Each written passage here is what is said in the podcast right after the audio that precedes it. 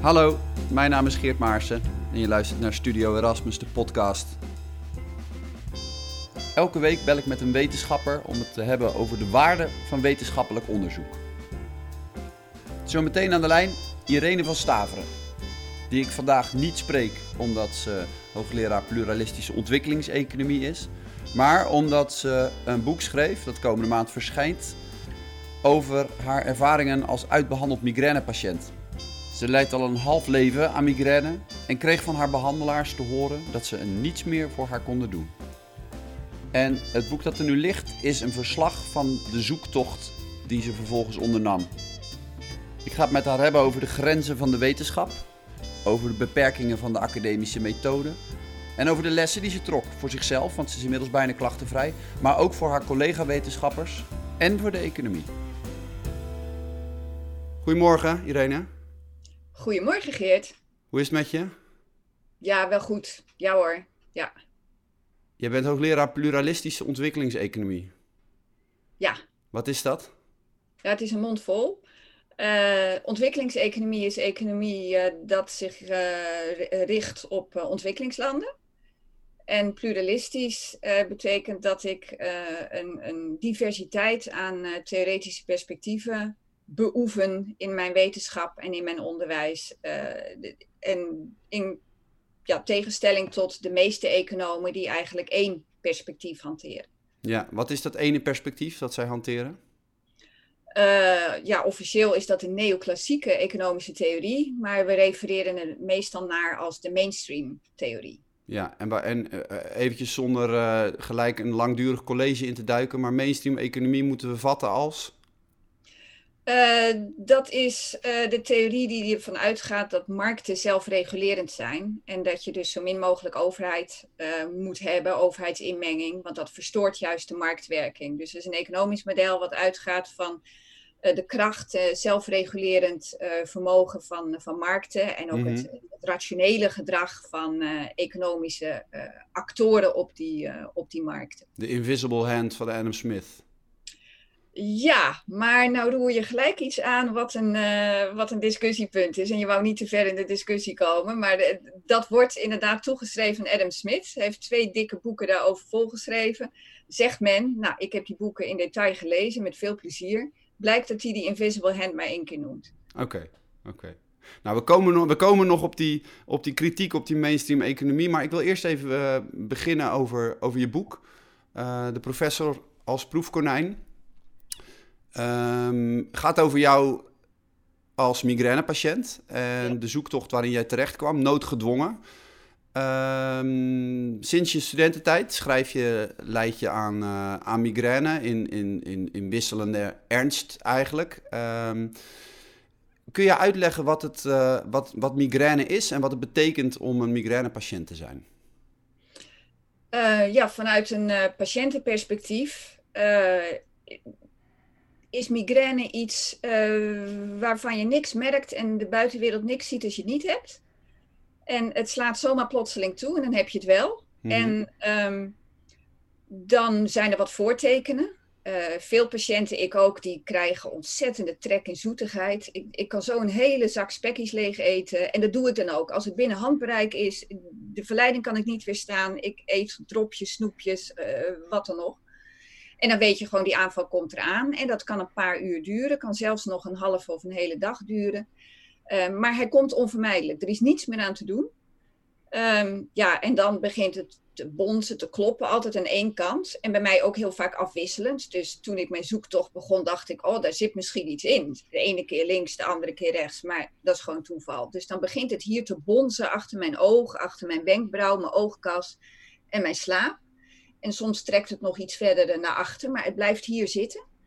En op een gegeven moment is het zo erg alsof iemand een schroevendraaier zo heel langzaam in je slaap of in je oogkas draait. En steeds strakker aandraait. Ja, je, je, je ziet dan gewoon scheel. En, en alles doet zeer. Uh, ik ben overgevoelig voor licht, overgevoelig voor geluid. Dus als er omgevingsgeluiden zijn, of je moet zelf noodzakelijk een geluid maken door je wil een glas water drinken. Want je hebt al uren niks gedronken bijvoorbeeld. Want zo'n aanval duurt uren, 24, 36, 48 uur. Dus je weet, je moet gewoon een keer wat drinken. Dus alleen al dat glas uit het keukenkastje pakken, op het, op het stenen aanrecht zetten, dan doe je al zo van, ah, dat, dat doet zeer. Dat gaat mm als een, een, bliksemschicht door je, door je hoofd. Ja, en verder, je moet liggen in een donkere kamer met een teltje naast je bed. Op een gegeven moment val je gelukkig in slaap. Uh, want je, je, je hersenen maken endorfine aan als je pijn hebt en dat verdoofd ligt. Dus op een gegeven moment val je gelukkig wel in slaap. Maar ja, ja de meeste keer als je wakker wordt, dan, dan is het er nog. En dan zakt het, in de tweede helft zakt het wat af. En dan probeer je iets te eten of in ieder geval wat te drinken weer. En dan probeer je heel voorzichtig op te staan, uh, gordijnen dicht. En ja, ik, ik vind het zo'n verloren tijd. Dus ik ga dan toch maar mijn e-mails openen. En, ja. Eh, maar goed, dat, kan dan op, op een gegeven moment kan dat. Maar in, in, in die beginfase helemaal niet, hè? Nee, nee. En, uh, Hoe, en jij, jij, duurt lang. Je omschrijft dat zo'n zo'n periode kan, kan meerdere uren duren. Soms wel meerdere etmalen. Ja. Um, hoe vaak per maand heb je dat? Nou, dat is omhoog gegaan vanaf mijn studententijd, zo'n drie keer, vier keer per maand. En bij mhm. vrouwen hangt het vaak samen met de menstruatiecyclus. Dus je weet ook een beetje wanneer zo'n aanval komt. Maar ja, je kan er toch niks aan doen, dus zoveel helpt dat niet. En uh, gaandeweg, uh, bij mijn twee zwangerschappen waren ze verdwenen. Dat is ook bekend. Gewoon negen maanden geen migraine. Geweldig. Dat is geweldig. Ja. Alleen in het kraambed krijg je een, een, een hele extra zware. Dus dat is wat minder geweldig.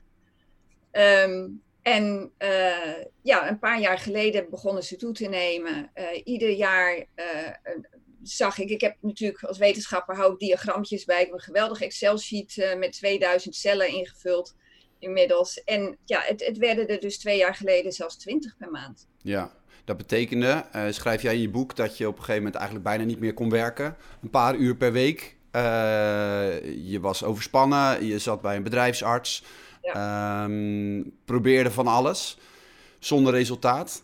Uh, wat was voor jou het moment dat je dacht, dit kan echt niet langer? Um, ja, eigenlijk vanaf het moment dat ik moest toegeven aan, uh, aan mijn leidinggevende, uh, de rector van het instituut, dat het niet goed ging. Um, gewoon, het was mijn jaargesprek, weet je wel, zo'n mm jaarlijks gesprek. En ze vraagt heel onschuldig, hoe gaat het met je? En uh, toen begon ik te huilen, tot mijn eigen verbijstering ook. Ik, ik kon gewoon niet meer wat ik al die jaren had gedaan volhouden van ja hoor, gaat wel goed. Het ging niet goed. Ja. En uh, ik kon gewoon, ik, ik kon het de schijn niet meer ophouden. En toen stortte ik in en huilen. En nou ja, ze heeft me naar de bedrijfsarts doorgestuurd. En zowel zij als de bedrijfsarts zeiden gelijk van, oh, eerst een paar maanden even helemaal niet werken. En, uh, en dan zien we wel. En Emotioneert het je nou weer als je, als je eraan terugdenkt? Ja, het emotioneert me nog wel wat. Ja, ja hoe komt dat dan? Um, ja, dat is wel een goeie. Um, nou, ik denk omdat ik er zoveel jaren um, alleen mee heb rondgelopen. En, en misschien ook wel stoer heb gedaan. Het gekke, ik, ik heb inmiddels drie bedrijfsartsen gehad. Uh, en, en de eerste die complimenteerde me dat ik nog zo lang had doorgewerkt. En dat Mhm. vond ik, dat ervaarde ik als een compliment. En later was ik thuis. Ik denk, dat is helemaal niet goed. Nee. Ehm, dus ja, dat ik me zo lang ehm, ja, sterk of stoer heb gehouden, eh, is, is eigenlijk ook wel eh, heel slecht geweest. Ja. Ik had veel eerder aan de bel moeten Je hebt te doen met jezelf dat je zo lang eh, ermee hebt rondgelopen. Ja, dat, dat, dat heeft wel een hoop kapot gemaakt eigenlijk in, in, aan- in mijn gezondheid. En ik ben op een gegeven moment ook bij mijn man weggegaan. Ik kon hem niet meer om me heen verdragen. Nou ja, gelukkig is het goed gekomen, eh, maar dat was een, eh, ja, een dubbeltje op zijn kant. Ja. En dus ja, dit- en ik heb mezelf heel veel ontzegd. En ik denk, ja, allemaal omdat ik dacht, er is toch niks aan te doen. Ja. Wat natuurlijk ook zo is, want nou ja, er is geen medicijn. Maar er, er is dus wel, en net vroeg hoe een aanval gaat, er bestaat wel symptoombestrijding. Dus je Ja. kunt een pilletje nemen, en dat, dat deed ik dus ook heel vaak. Een pilletje nemen waarmee je de aanval afkapt. Dat werkt na een uur ongeveer, dus je voelt je eerst een half uur tot een uur voel je beroerd. En je moet hem natuurlijk een beetje op tijd nemen, maar niet te vroeg, want dan werkt hij ook niet. Want die aanval moet eerst op gang zijn, anders kan hij niet afgekapt worden. En dan, eh, nou ja, dan gaat het wel, weet je, dan functioneer je op een lagere versnelling. een beetje zoals je zou functioneren als je zwaar verkouden bent. Dat je een beetje de, de, de, struikelen door de dag en, en niet kan afwachten totdat je eindelijk naar huis kan gaan en denkt, ah lekker, nu, nu oh even. Maar je probeert toch nog alles te doen. Ehm, en, en nou ja, met, met wel, wel met wat hoofdpijn en een lichte misselijkheid, de verschijnselen, een stijve nek, uh, uh, moeilijker uit je woorden kunnen komen. Uh, mijn niveau van Engels, dat zakte opeens naar middelbare schoolniveau, wat lastig is. Maar goed, het was, het, was, het was het enige wat voorhanden was en het werkte een beetje. Maar het is, niet, het is niet zo raar dat je ook dacht van ik moet hiermee leven. Uh, want dat is ook min of meer wat je te horen kreeg van, van de artsen bij het migrainecentrum uh, aan de Universiteit Leiden volgens mij. Hè, waar je op een gegeven moment uitbehandeld naar buiten liep. Waar ze tegen jou zeiden, ja, ja uh, mevrouw van Staveren, het is, eh, het is dikke pech. Maar u kunt eigenlijk maar gewoon een derde of de helft van de maand functioneren. U moet ermee leren leven. Ja, in, in feite wel. Plus dat je dan nog een waarschuwing meekrijgt van en niet te veel uh, migrainepilletjes nemen. Niet mhm. meer dan vier per maand en uh, veel succes. En nou ja, toen zat ik toch nog op uh, tussen de acht en tien aanvallen per maand. Dus ja, dan denk je, wacht even. Als ik niet meer dan vier keer een pilletje mag nemen, moet ik dus de rest van mijn leven zo'n vier aanvallen tot zes aanvallen per maand uitzitten. Ja, nog afgezien van, van ik bedoel, die pijn, kan ik heb het nooit meegemaakt. Ik kan me voorstellen dat die pijn ondraaglijk is. Maar het idee ook ondraaglijk is. Dat je een derde of de helft van de maand gewoon aan dagen moet inleveren. Uh, waarop je niet dingen kunt doen die je eigenlijk zou willen doen. Ja. Zoals werken, met je geliefde zijn, wandelingen maken over het. Nou ja, Sporten, um, ja, een he heleboel dingen kunnen dan niet. En ik heb ook, ja, ik heb 25 jaar geroeid. Hartstikke leuke roeiteams. Uh, vieren, achten, de Head of the River Amstel geroeid. Uh, ja, daar ben ik gewoon een paar jaar geleden mee gestopt. En daar begin ik ook niet meer aan. Ik, het, het gaat nu heel goed met mij, maar ik, ik durf het niet meer aan. Ja. Er zijn dingen die ik kan doen. Kun je, want je hebt, de, het is een boek van, van ruim 300 pagina's, dus we, we, zullen ongetwijfeld niet alles kunnen bespreken. Maar kun je de zoektocht die jij startte, eigenlijk, en die je beschrijft vanaf het, dat, dat dieptepunt dat je bij je leidinggevende zat, ehm, kun je die schetsen? Wat, heb je, uh, wat, wat, wat ben je gaan doen? Um, nou ja, het bloed kruipt waar het niet gaan kan. Ik ben wetenschapper. Uh, dus ik had natuurlijk allemaal vragen over wat is migraine en vooral wat is de oorzaak van migraine. Ja. En dus ik ben gaan lezen, want ja, of je nou econoom bent of, of uh, medicus, je hebt gewoon toegang tot de universiteitsbibliotheek, tot alle tijdschriften. Er staan mhm. geen schotten tussen de disciplines. Dus ik ben me langzaam gaan inlezen in de neurologische literatuur en toen vandaar kwam ik ook op andere disciplines. Uh, en ik heb me ja, de, taal een beetje eigen gemaakt, de verschil, manier van onderzoeksmethode die toch weer anders is dan in de, economie. Uh, en ik ben me gewoon helemaal suf gaan lezen. Ik ben ontzettend gaan lezen, samenvattingen gemaakt, inzichten gaan opschrijven. En van het ene artikel kwam ik op het andere artikel. En uiteindelijk ja, heb ik gewoon een heel breed literatuuronderzoek gedaan over migraine.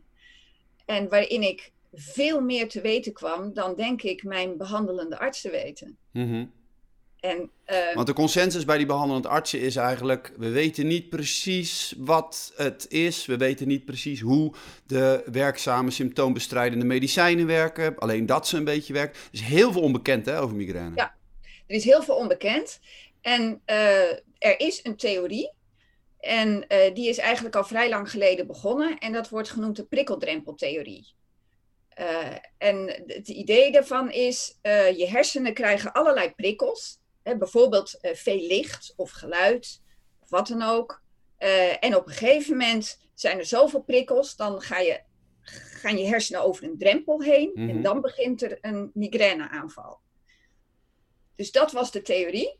En wat ik zo vreemd vond, is dat die theorie zich richt op die aanval er is een drempel en dan begint er een aanval. Maar wat daar aan vooraf gaat, daar werd niet over geschreven. En het enige wat ik tegenkwam is van ja, die prikkels, ach, dat kan van alles zijn, dus het heeft geen zin om daar het wetenschappelijk onderzoek op te richten. We moeten ons richten op het zij het verlagen van die drempel met behulp van medicatie. Uh, uh, het zij het minder prikkelbaar maken van, van, van, van dat brein. Maar ja, met medicatie. Ja. En uh, inderdaad, het meeste geneeskundig onderzoek naar migraine, maar natuurlijk ook naar een heleboel andere ziektes, wordt gedaan in samenwerking met de farmaceutische industrie. Mhm. In de hoop dat er een medicijn gevonden wordt. Ja.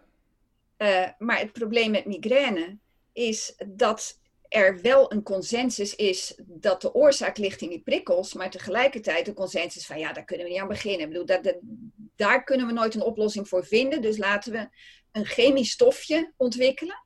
Ja. Wat dan hopelijk uh, uh, de boel oplost.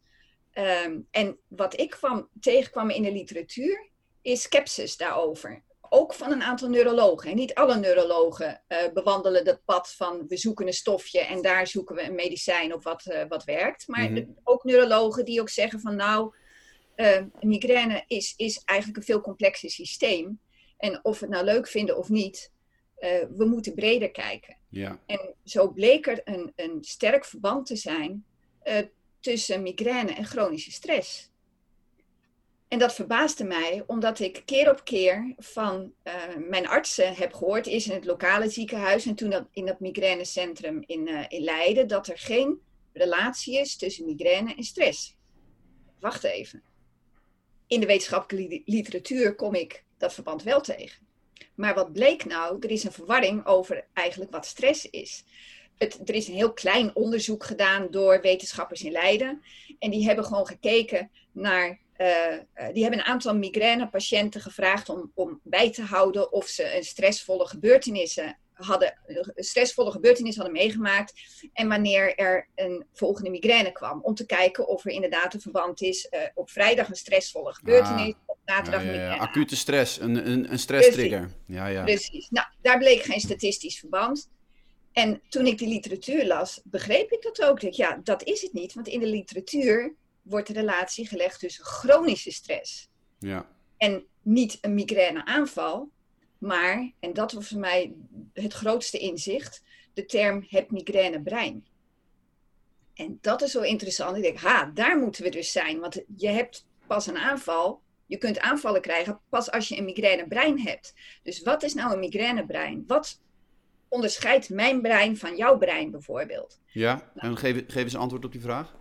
Nou, dat zijn uh, uh, vier dingen. Ten eerste, uh, dit is in MRI-scans vastgesteld. Een migrainebrein heeft een kleinere hippocampus. En dat stuurt je geheugen. Dat verklaart ook waarom mijn geheugen zo achteruit is gegaan. Heeft een kleinere prefrontale cortex. De prefrontale mm -hmm. cortex is zeg maar de manager van je brein, waar je, waar je dingen plant. En heeft een grotere amygdala, die amandelvormige kern in je emotionele brein, wat vooral angsten ja, waar angst zit, je angstcentrum, maar ook uh, gepieker. Mm -hmm. uh, dus dat wordt juist groter. Dus je piekert meer en uh, je hebt minder planning en minder geheugen.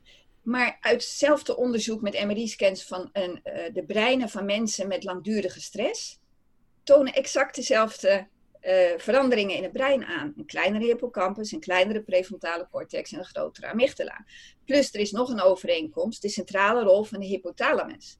Migraine onderzoekers hebben inderdaad gevonden dat de hypothalamus, een klein orgaantje in het midden, ook in je emotionele brein, uh, dat dat wel eens een, een, een belangrijke coördinator van uh, het migrainebrein is en misschien ook van de aanvallen. En de hypothalamus die stuurt weer je stresssysteem aan, je autonome zenuwstelsel, waar je al die stressgevoelens krijgt, hè? hartkloppingen, uh, zweet, snel ademen, dat zit allemaal, dat wordt gereguleerd door de hypothalamus. Dus dat zijn hele sterke overeenkomsten tussen een gestrest brein, langdurig gestrest brein en een migrainebrein. En toen ik dat door had, wist ik ook naar welke prikkels ik moest zoeken. Ja. Want het zijn namelijk de prikkels die je stresssysteem aanzetten. Dus niet zomaar wat prikkels. Nee, ik kon nu gericht zoeken. En in de literatuur heb ik dus vervolgens gezocht naar wat voor prikkels zetten dat stresssysteem aan. Ja. En dan kom je bij een aantal categorieën prikkels. Want dit, dit, is eigenlijk dit is één hoofdstuk uit je boek, hè? De, de, de, of tenminste de, de, één deel van je boek, die rol van stress. Daarnaast ga je in op voeding.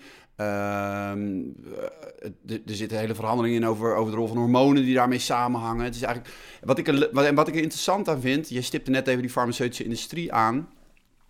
Uh, het is niet zo dat het boek een aanklacht is tegen de wetenschap wordt gedomineerd door het grote geld en ehm, gaat, naar, gaat naar de knoppen of wordt gecorrumpeerd door farmaceuten. Ehm, het is een zoektocht en er, zijn wat, er worden wat kritische noten gekraakt. Maar het, het is vooral een, toch wel een, een kritische analyse van de, de wetenschappelijke methode zoals die ook gebruikt wordt Ehm, in de medische wetenschap, maar zoals die ook gebruikt wordt in de, in de economie. En een van de, uh, jij stipte dat net al een beetje aan, maar een van de, de, de, de onderzoeksmethoden die het een beetje moet ontgelden, zijn de randomized controlled trials, die uh, bij die medicijnen, bij de effectiviteit van behandelingen een grote rol spelen. Kun je daar iets over vertellen? Ja, die, uh, de randomized controlled trials, dus gerandomiseerd dubbelblind onderzoek, dat is eigenlijk de geëigende methode in de geneeskunde voor het zoeken naar ehm, oorzaken van ziektes, maar vooral ook de ontwikkeling van medicijnen. En dan krijgt de ene helft een medicijn en de andere helft een placebo. De gouden standaard hè, wordt het genoemd in de wetenschap. Ja, de gouden standaard. En um, dat is natuurlijk redelijk succesvol uh, als het gaat om hele specifieke ziektes, die je, waarin je goed kunt meten, die niet allerlei samenhang hebben met van alles en nog wat. En daar zijn natuurlijk ook succesvolle medicijnen uit voortgekomen. denk aan de bloeddrukverlagers of zo. er zijn allerlei succesvolle medicijnen uit voortgekomen. Het probleem is, dat heel veel real-life situaties, zowel van patiënten als in de economie, veel te complex zijn om eigenlijk te voldoen aan de voorwaarden voor het succesvol inzetten van die methode. Uh, en uh, degene die daar als eerste al kritiek op gaf, uh, dat was een onderzoeker in 1926, dus dat is bijna een eeuw geleden. Mm -hmm. En die noemde zichzelf student. Um, en die publiceerde daarover, maar die werkte gewoon bij, uh, bij Guinness, bij de Ierse bierbrouwer. Ja, en die was ingehuurd om voor, de, voor Guinness te onderzoeken hoe ze natuurlijk het beste de kwaliteit graan konden kweken voor mm -hmm. die verbouwen. dus hij, met een landbouwachtergrond, hij was verantwoordelijk voor een aantal testvelden met verschillende soorten uh, uh, gerst. En met verschillende soorten uh, zaden en, en bemesting enzovoort. En hij, hij begon met, met die randomized control trial. Dus willekeurig een groot stuk grond in lapjes verdelen. En dan willekeurig daar de verschillende zaden over verdelen. En dan kijken hè, welke het beste is. maar hij kwam er al gauw achter dat dat helemaal niet zinvol was, omdat de grote lap grond uh, variatie heeft in vruchtbaarheid. Er zijn natuurlijk stukken van die grond die meer in de schaduw liggen, want er staan mm -hmm. bomen. Er zijn stukken van die grond die ligt, dichter bij een slootje liggen, dus die natter zijn. Dat is nou eenmaal een natuurlijke variatie. Hij zei, je, uh, je zou dus eigenlijk de grond niet random in lapjes moeten verdelen, maar heel bewust uh, zorgen dat uh, de velden met het nieuwe zaad even ver van de sloot liggen als de velden met het oude zaad. He, dat, ja. Daar moet je rekening mee houden. Nou, ja. dat heeft hij gedaan. En toen bleek ook statistisch gezien zijn resultaten veel betrouwbaarder ja. van de effectiviteit van het nieuwe zaad. En uh, Guinness was natuurlijk al lang blij mee. Uh, dat Daar hij komt dat... het meest succesvolle bier ter wereld uh, vandaan misschien wel. Juist. Uit die, ja. ja. Hey, wat, want wat, wat, wat, hier, um, wat hier gebeurt is dat, dat er inderdaad gedaan wordt alsof verschillende onderzoeksgroepen gelijk zijn en helemaal met elkaar te vergelijken zijn. Dat mensen ja. met elkaar te vergelijken zijn. Jij noemt een aantal keer in je boek de term N is 1. Ja. verwijzend naar het feit dat jij helemaal niet grote groepen vergelijkt, maar dat je continu alleen maar op zoek bent naar wat zou mij kunnen helpen. Uh, wat heeft jou uiteindelijk geholpen in die NS1 zoektocht langs de literatuur, maar vervolgens ook gewoon langs jouw uh, kastje met, met, met, met, Je hebt van alles geprobeerd, toch? Uh, ja. Klankschalen, tuinkruiden, thee zetten. Klankschalen niet, maar oh, wel okay. veel. Ja, nee, maar toch echt de randen van de wetenschap en ver daaroverheen toch ook af en toe? Nou, ik, ik ben wel altijd sceptisch geweest over allerlei uh, niet bewezen natuurgeneesachtige dingen hoor. Dat, dat, dat, hebben mensen mij van alles gezegd van uh, dingetjes proberen. En uh, veel dingen heb ik gewoon niet gedaan. Want wat was het raar? Want op een gegeven moment ben je wanhopig toch ook? En dan kom je misschien Jawel. mensen tegen die zelf ook hoofdpijn hebben of migraine. Of die, die ja. iemand kennen en die goed bedoelend allerlei adviezen bij je over. Wat is het raarste? Of, of wat, wat kreeg je naar je hoofd geslingerd als, als goed bedoeld advies onder andere? Um, oh, ik heb wel rare dingen gehad. Ja, ik, ik zou naar een mesotherapeut moeten. En die, die meet dan uh, bepaalde trillingen in je lichaam. Ja, oh, dat is, een, dat is zo'n figuur, dan moet je op zo'n plaat staan en, en dingen vasthouden in je handen. Volgens mij, die, gaan dan, die gaat iets met energie door je lichaam heen ik meten. Denk ja, ja, ja, ja. zoiets is, ja. ja. Ja, Maar goed, ik, toen ik als student begon en migraine ontwikkelde, had mijn moeder natuurlijk medelijden mee met mij. En die hoorde via via van een mevrouw, dat heette dan magnetiseren. En die wapperde dan zo met haar handen mijn aura schoon. Maar ja, dit hielp ook niet. Nee. Ja, ik, ik heb wel rare dingen geprobeerd. Maar vanaf het moment dat ik nu die zoektocht begon, dacht ik, nee, dat, ik, ik ga me nu echt richten op waar wetenschappelijk wijs voor is. Maar ik kwam wel uit bijvoorbeeld op kruiden. Maar ik bedoel, heel veel medicijnen zijn gebaseerd op kruiden, dus zo gek is dat helemaal niet. Uh, ja, uh, het onderzoek is vaak wat minder groot, minder breed, minder systematisch. Mm -hmm. uh, maar ja, ik bedoel, uh, medicijnen uh, tegen malaria, uh, die komen ook uit kruiden. Hè? Er is een Nobelprijs uitgereikt aan een Chinese onderzoeker een paar jaar geleden. Die heeft een geweldig medicijn tegen malaria gevonden. En dat is gewoon uit een plantje. Ja, want wat ginkgo noem jij onder andere, een aantal anti ja. antioxidanten, sommige vitamine B, visolie. Kun je, de, wat, wat, wat, wat hielp jou op, of nou kun je de, de cocktail noemen die jou nu uiteindelijk uh, want jij bent van, van iemand die meer dan 15 dagen uh, per maand migraine had, soms. Chronisch patiënt ja. ben je dan, een chronisch ja. migraine patiënt. Uh, zijn jouw klachten gereduceerd met, ik geloof 75 procent? Heb ik het goed? Nou, inmiddels wel 90 procent. Ja, ik oh wauw, wat goed. Één of twee aanvallen per maand. Echt, ja. het is geweldig. En die zijn ook niet meer zwaar. Ze zijn of medium of licht. Mm -hmm.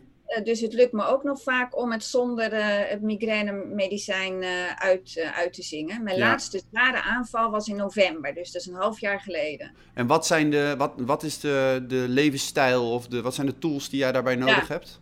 Nou, dat zal ik je vertellen. Het is wel een hele rits, dus ik kan niet helemaal in detail op alles ingaan. Maar ik wil één stapje terug maken naar dat migrainebrein in die prikkeling. Want ik ontdekte dus hè, dat de relatie tussen chronische stress en migraine. En toen van, ja, maar wat veroorzaakt die chronische stress? En toen kwam ik via de literatuur op een aantal wegen die dat stresssysteem onnodig constant belasten. Mm -hmm. Eén weg is, uh, heeft te maken uh, met je darmen en je metabolisme. Uh, blijkt dus dat een relatief groot deel van migrainepatiënten heeft overgewicht. Nou, ik toevallig niet, maar ik zeg altijd, ik eet wel als een bootwerker. Ik eet gigantisch veel. Ik eet veel meer dan mijn man, dan mijn zoon. Dan, ik weet niet waarom, maar ik eet als een bootwerker. Dus er is ook iets in mijn me metabolisme. Um, want ik merkte op een gegeven moment uh, dat ik uh, heel erg gevoelig werd voor wisselingen in mijn suikerspiegel. Als ik ochtends wakker werd, uh, dan werd ik duizelig. En dan begon ik soms helemaal te trillen en kreeg ik hartkloppingen. Nou, zo kwam ik dus vanuit mijn eigen ervaring op symptomen die ik ging opzoeken. En op basis van een aantal keywords ben ik de wetenschappelijke literatuur op het pad gekomen. En toen dacht ik, ah, insulineresistentie. Nou, dat blijkt inderdaad bij een aardig flink aantal migrainepatiënten het geval te zijn. Dus sterke schommelingen van insuline in je lichaam is, heeft, zet je stresssysteem aan. Want die moet dat weer proberen te balanceren. Maar als je chronisch gestrest bent, is jouw lichaam niet. En met stresssysteem, bedoel, met stresssysteem bedoel jij uh, aanzetten, bedoel jij dat is een hormonale aangelegenheid, toch? Grotendeels. Juist, dat is die uh, hypothalamus hier, de hypofyse en je bijnieren, waarin uh, cortisol en adrenaline geproduceerd ja. ja. Dus ja. dat systeem wordt iedere keer onnodig aangezet. Oh, ja. en hoe vaker dat gebeurt, hoe gevoeliger je lichaam wordt. Dus je zit in een vicieuze cirkel. Dus dat wordt aangezet door insulineschommelingen bijvoorbeeld. Maar ook uh, um, uh, darmen. Nou, ik, ik, heb al sinds mijn studententijd last van een prikkelbaar darmsyndroom.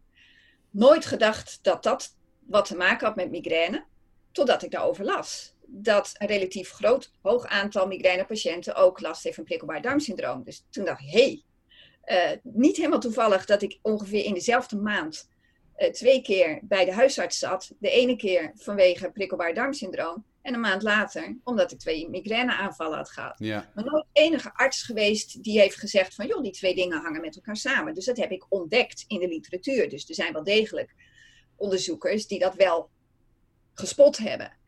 Dus ik dacht, dan pak ik dat prikkelbaar darmsyndroom aan.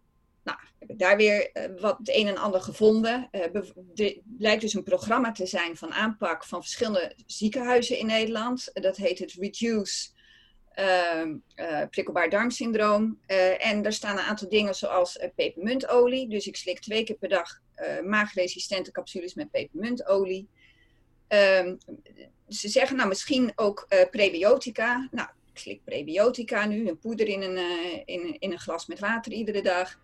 Ehm, en hier en daar wordt gezegd, nou misschien zijn die darmen ook gewoon overgevoelig voor moderne voeding. Dus ik at al gezond, maar ik ben nog gezonder gaan eten.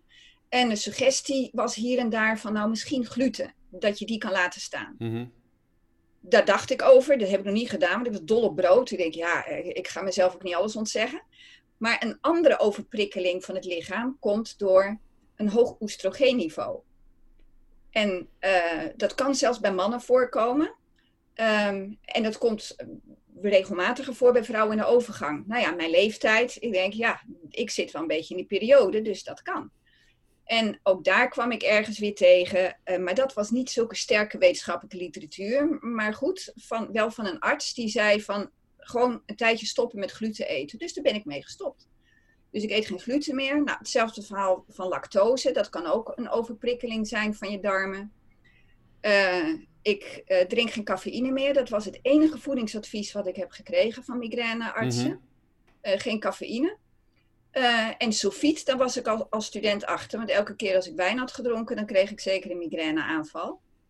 En op een gegeven moment kwam ik er ook achter dat kan niet de wijn zelf zijn, want druivensap krijg ik geen migraine van. Ja. Nou, het verschil tussen druivensap en, uh, en wijn? Niet alleen de alcohol, want whisky kan ik tegen. Even voor de duidelijkheid hierbij is het dus geen sprake van een, uh, van een, van een, van een allergie of volledige voedselintolerantie, maar een gevoeligheid van je lichaam, denk jij, is jouw hypothese hè? Ja. Uh, op basis van dit NRC-onderzoek, een gevoeligheid van je lichaam waardoor die uh, die, die, die drempel, uh, die, die prikkeldrempel net overgestapt wordt en bij jou ja. uh, een migraineaanval getriggerd kan worden, toch? Heb ik het goed? Ja, ja en de ontbrekende schakel is natuurlijk het niveau van de genen. Want je moet wel een gen hebben voor migraine. En ja. inderdaad, er zijn ruim 40 genen gevonden die coderen voor migraine. dus bij jou zal die prikkeldrempel nooit overschreden worden. Want jij hebt die gevoeligheid niet. Ja. En ik heb die gevoeligheid wel. Een soort perfect storm eigenlijk bij jou. En daar ben, en daar ben je dan daar ben ja. je, daar ben je een aantal uh, in de loop van, van de jaren, dus een aantal, uh, de afgelopen tijd, een aantal factoren uit gaan halen eigenlijk. Ja. Om, en om te testen van wat gebeurt er nou. Voor wie heb je het boek geschreven, Irene? Um, ja, het, het, voor drie doelgroepen. Ik weet dat dat heel ingewikkeld is. Uh, en dat het veel makkelijker voor de lezer zou zijn om een boek te hebben wat alleen voor die ene doelgroep was. Maar als schrijvende, ik kon niet anders. Mhm. Mm -hmm. Dit was nou eenmaal het verhaal. Ik, ik, ben wetenschapper, dus ik heb het deels geschreven voor wetenschappelijk onderzoekers. Mm -hmm. um, om hen aan te geven dat eigenlijk in hun eigen literatuur, maar vaak wat breder, hè, breder dan de neurologie, want ja, voedingsleer, dus maag-darm-leverarts uh, heb ik ook uh, stukken van gelezen. Uh, dus voor wetenschappelijk onderzoekers van, probeer nu wel eens die prikkels te onderzoeken en de oorzaken van die prikkels. Want ik heb gemerkt dat dat voor mij als migrainepatiënt het verschil maakt. Als ik die prikkels aanpak, heb ik veel minder aanvallen ik heb het idee dat ik dus mijn, van mijn migrainebrein aan het afkomen ben. Oh ja. Uh, dus voor wetenschappelijk onderzoekers. Dan natuurlijk ook voor behandelaars. Want ja, mijn huisarts die zit ook met de handen in het haar. Die zou ook zo graag willen dat ze me wel had kunnen helpen. Dus ik heb suggesties van pak het breder aan. Uh, als er een patiënt komt bij een huisarts, dan zou het zo fijn zijn als de huisarts zegt van ah, hier heb ik een team voor. Met een psycholoog, met een diëtist, uh, met, met, met een aantal mensen die jou gaan, gaan onderzoeken, vragenlijsten, dingen uitproberen. Ik denk dat dat echt zou helpen. Wat ik nu in mijn eentje heb uitgevogeld, mhm. dat kunnen artsen natuurlijk in het team veel beter. Ja. En ten derde, last but not least, de migrainepatiënt zelf. Ja. Over dat, uh, die, die, wat je voorstelt, je hebt nu op jezelf getest, maar je doet wel degelijk aanbevelingen voor uh, hoe andere migrainepatiënten ook beter geholpen zouden kunnen worden. Uh, daarbij zeg je dus, er moet een multidisciplinair team ter beschikking komen. Net zoals we dat nu langzaam zien bij, ook eens in dit programma geïnterviewd, Lisbeth van Rossum, stressonderzoeker van het Erasmus MC, die, die datzelfde doet met obesitas. Oh, ja. Die zegt, daar moet je een, ge, uh, geïntegreerde of gecombineerde lifestyle, lifestyle uh, aanpak uh, hebben. Daar zou je dus hier eigenlijk ook voor pleiten. Onderzoeken wat er, wat er per patiënt gebeurt en wat dus die, die ziekte veroorzaakt of verergert. Ja, ik, ik denk echt dat daar de weg is. En um, uit de literatuur blijken gewoon een, een stuk of zes uh, uh, bronnen van prikkels. Dus uh, zo groot en ingewikkeld hoeft het ook niet te zijn. We hoeven geen 20, 30 verschillende specialismen te hebben. Ja. Ehm, en, en ze vallen netjes in drie categorieën. Hè? Dus die, die hormonen, vooral die oestrogeendominantie. Een categorie wat te maken heeft met je darm en je metabolisme. Dus die insuline en de prikkelbare darmsyndroom en eventueel obesitas. En dan een derde categorie, daar hebben we het nu nog niet over gehad. Dat is psychisch. Uh, dat is slapeloosheid. Nou, daar leed ik ook al heel lang aan, insomnia.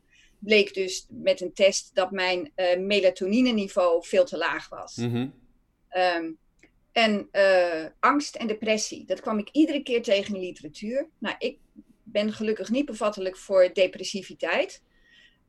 maar ik bleek wel een angstsyndroom te hebben wat ik me nooit had gerealiseerd. Jij wel altijd een beetje een gevoel van gehad, maar een gegeneraliseerd angstsyndroom. En dat betekent gewoon heel veel piekeren.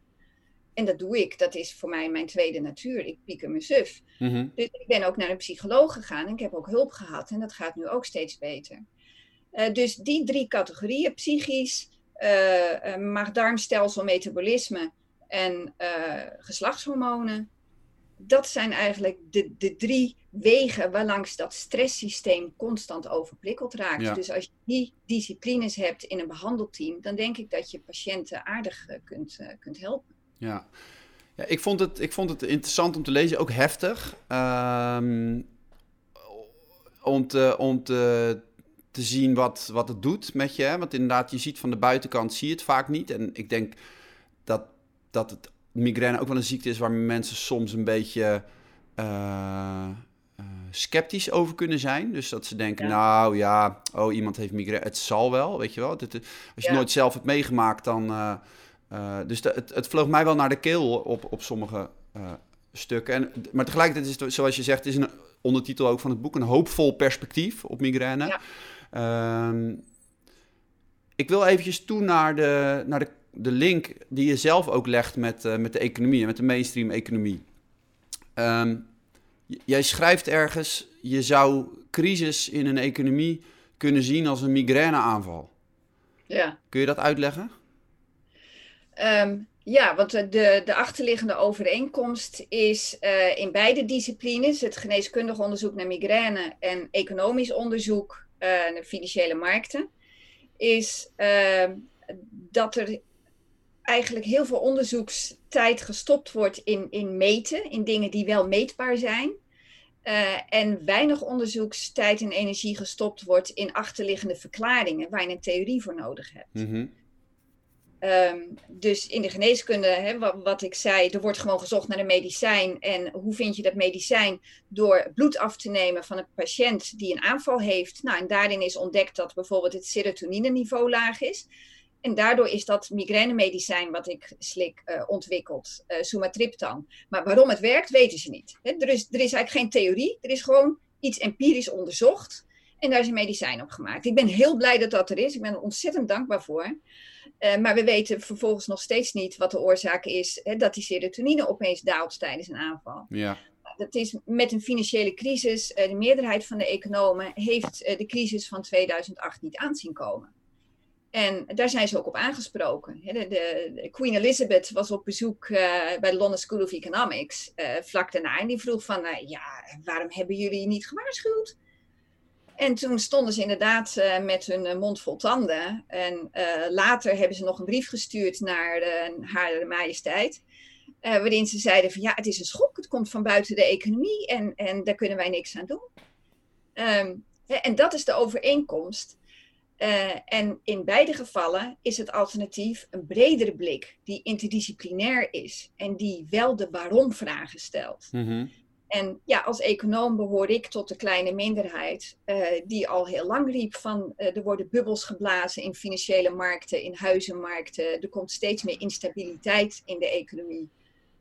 En de, we moeten veerkracht bouwen in de economie om te voorkomen dat zich dat ontlaat in een grote crisis. Ja. Hoe kijk jij met, uh, met, met die gedachten, met, met jouw achtergrond naar wat er op dit moment gebeurt? Een uh, gezondheidscrisis die tegelijkertijd een ongekende economische crisis aan het veroorzaken is, op globale schaal. Uh, ja. Een dreun nou, die we sinds de jaren 30 niet meer hebben gehad, wordt, het, wordt het genoemd. Ja, Nee, het, het is ernstig. Het is economisch echt heel ernstig. Uh, maar er is een heel groot verschil met de financiële crisis. De financiële crisis kwam inderdaad van binnenuit het systeem, bouwde mm. zich op. En deze crisis komt natuurlijk van buiten. Het is gewoon de lockdown. Ja. De, de, reactie op uh, het coronavirus is een lockdown. En ja, dat leidt tot een economisch drama. Um, dus in die zin is het verschillend. Uh, maar ik denk dat de de weg daaruit wel vereist dat we onze economie uh, toch grondig aanpassen. Uh, want wat deze crisis laat zien is een gebrek aan economische veerkracht. Mm -hmm. Onze economie kan geen stootje hebben, want we zijn zo gespecialiseerd, zo gefocust op efficiëntie en dan massaproductie in lage lonenlanden. Mm -hmm. Waardoor we zelf geen mondkapjesfabrieken hebben, tekort aan beademingsapparatuur enzovoort. We realiseren ons nu dat uh, een meerderheid van onze paracetamolletjes en aspirintjes komt uit een paar fabrieken in India. Moeten we dat wel willen? Ja, dit toont eigenlijk de kwetsbaarheid van, van de manier waarop we die globale handel hebben ingericht. Waarop waardeketens met elkaar verbonden zijn. Uh, enorm kleine uh, voorraden. Ja. Ehm, inderdaad, efficiënt, weinig vet op de botten ook, zowel wat voorraden betreft als uh, wat liquide middelen, waar je nu gelijk uh, overal om ons heen uh, bedrijven door in de problemen ziet raken. Ja. Is dat, dat is iets waar we vanaf zouden moeten, zeg jij? Ja, daar moeten we echt vanaf. Dit, want, want dit zal niet de laatste gezondheidscrisis zijn of pandemie. Mm -hmm. Um, en daarnaast hebben we nog de gewone, gewone financiële en economische crisis. Nee, we moeten naar een economie toe die veel robuuster is. Uh, en uh, dat betekent uh, dat we ja, wat, wat meer rek erin moeten brengen. Dat doe je door het tegenovergestelde van specialiseren. Dat is namelijk diversificeren. Dus je moet iets meer diver, niet helemaal terug van het een naar het ander. We zullen nog steeds internationale handel blijven hebben en dat is prima. Uh, maar we moeten wel weg van dat, die overspecialisatie. Mm -hmm. uh, dus we moeten wat meer diversificatie hebben en we moeten ook wat meer uh, lokaal georganiseerde economie hebben. En dan kun je wel zeggen van ja, dat is sneu voor al die Chinezen die dan werkloos worden, die nu die producten voor ons maken, als wij meer zelf maken. Maar het is ook in het belang van de Chinese economie dat ze een meer lokale economie opbouwen. En dat kan, want er zit potentieel gewoon koopkracht van meer dan 1 miljard mensen. Mm -hmm. Dus uh, juist Nederland als heel klein land uh, uh, heeft meer handel nodig dan een gigantisch land als China. He, dus die, die moeten ook echt voor de welvaart binnen China en de verkleining van de welvaartsverschillen tussen Oost- en West-China uh, veel meer zich richten op lokale productie voor lokale koopkracht. Uh, en ja, dat, dat is een economie die inderdaad anders ingericht wordt, daar en hier. Ja, dus voor Nederland betekent dat gewoon zelf onze paracetamol maken. zelf weer een autofabriek in, in, in Noordoost-Groningen neerzetten. Ehm, nou, nou land, landbouw doen we natuurlijk al een hoop aan. Ja, um, ja.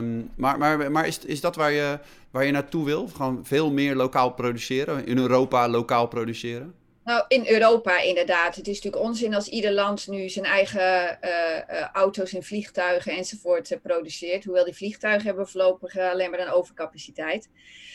nee, ik denk wel op, op Europees niveau.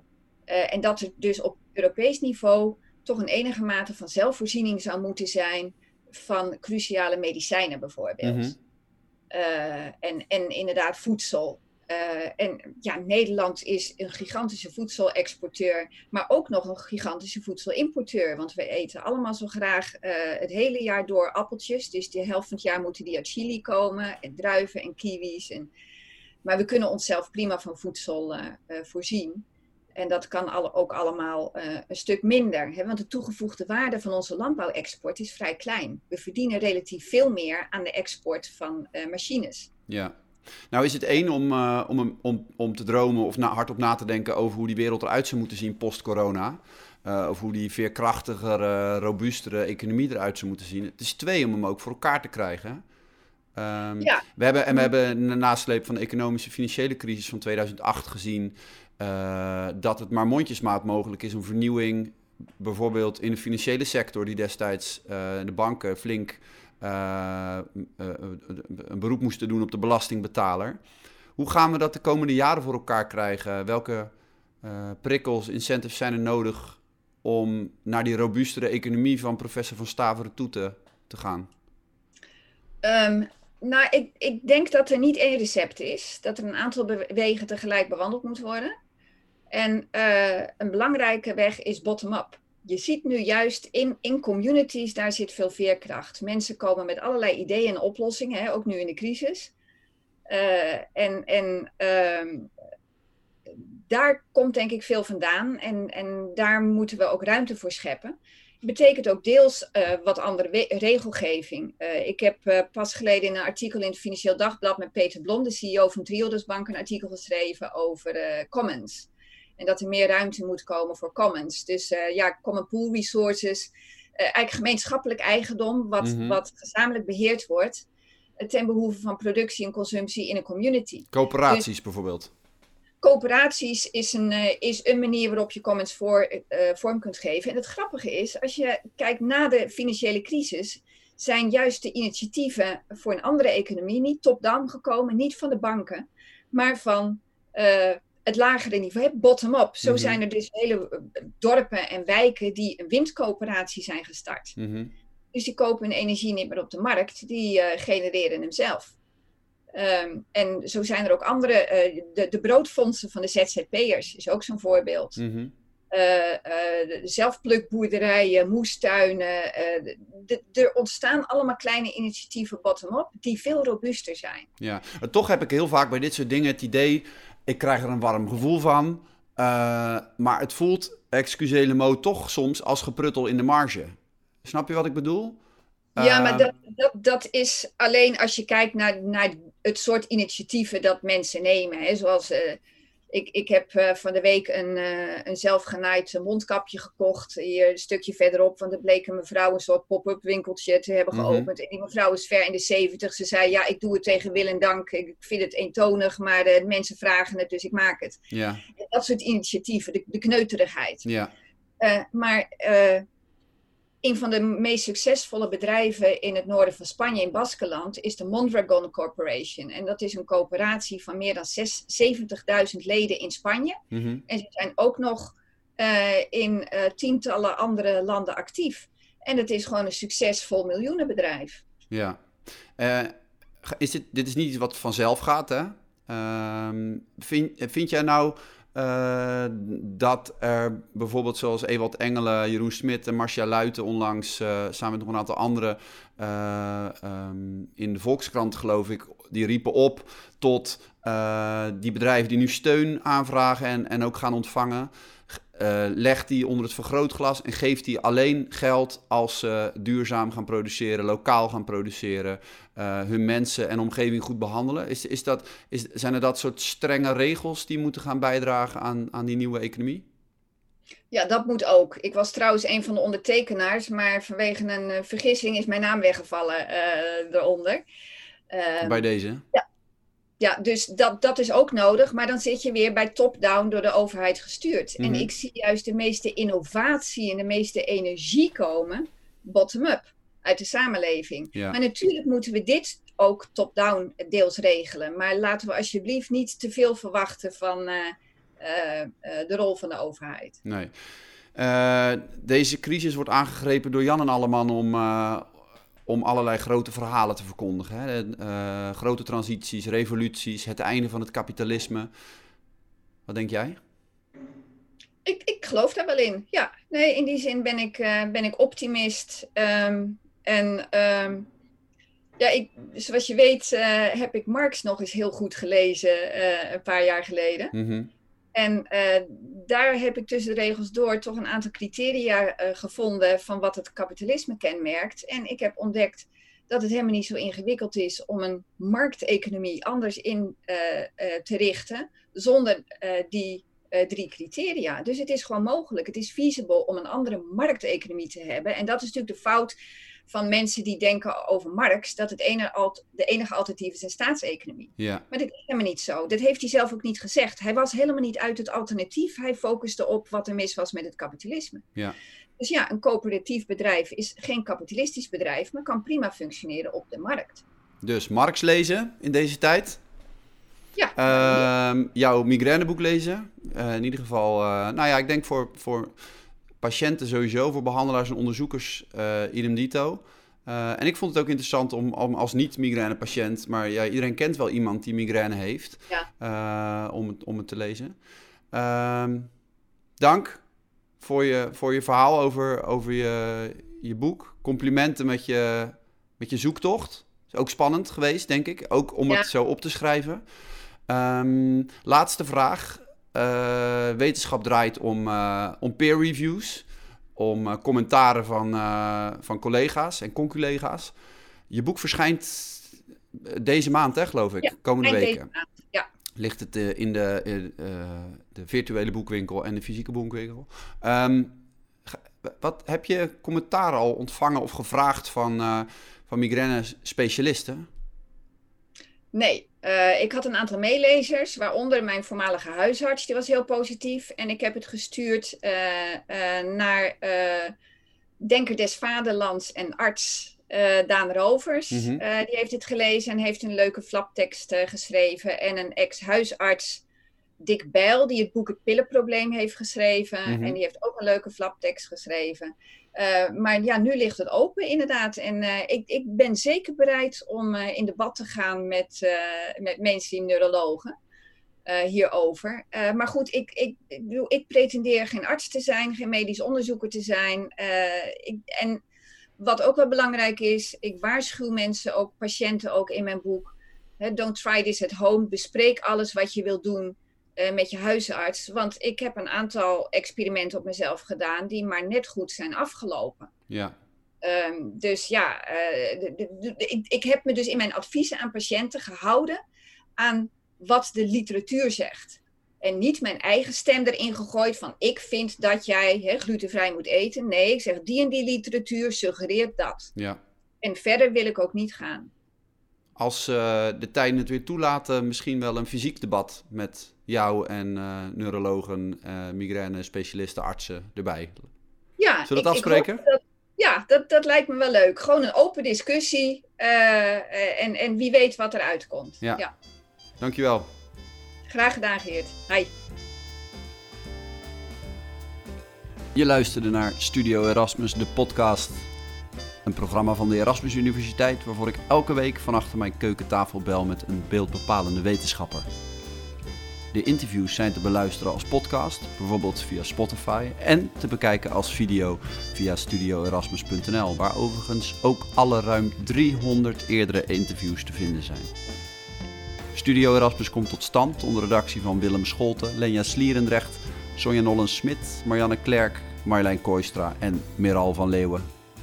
Mijn naam is Geert Maarsen.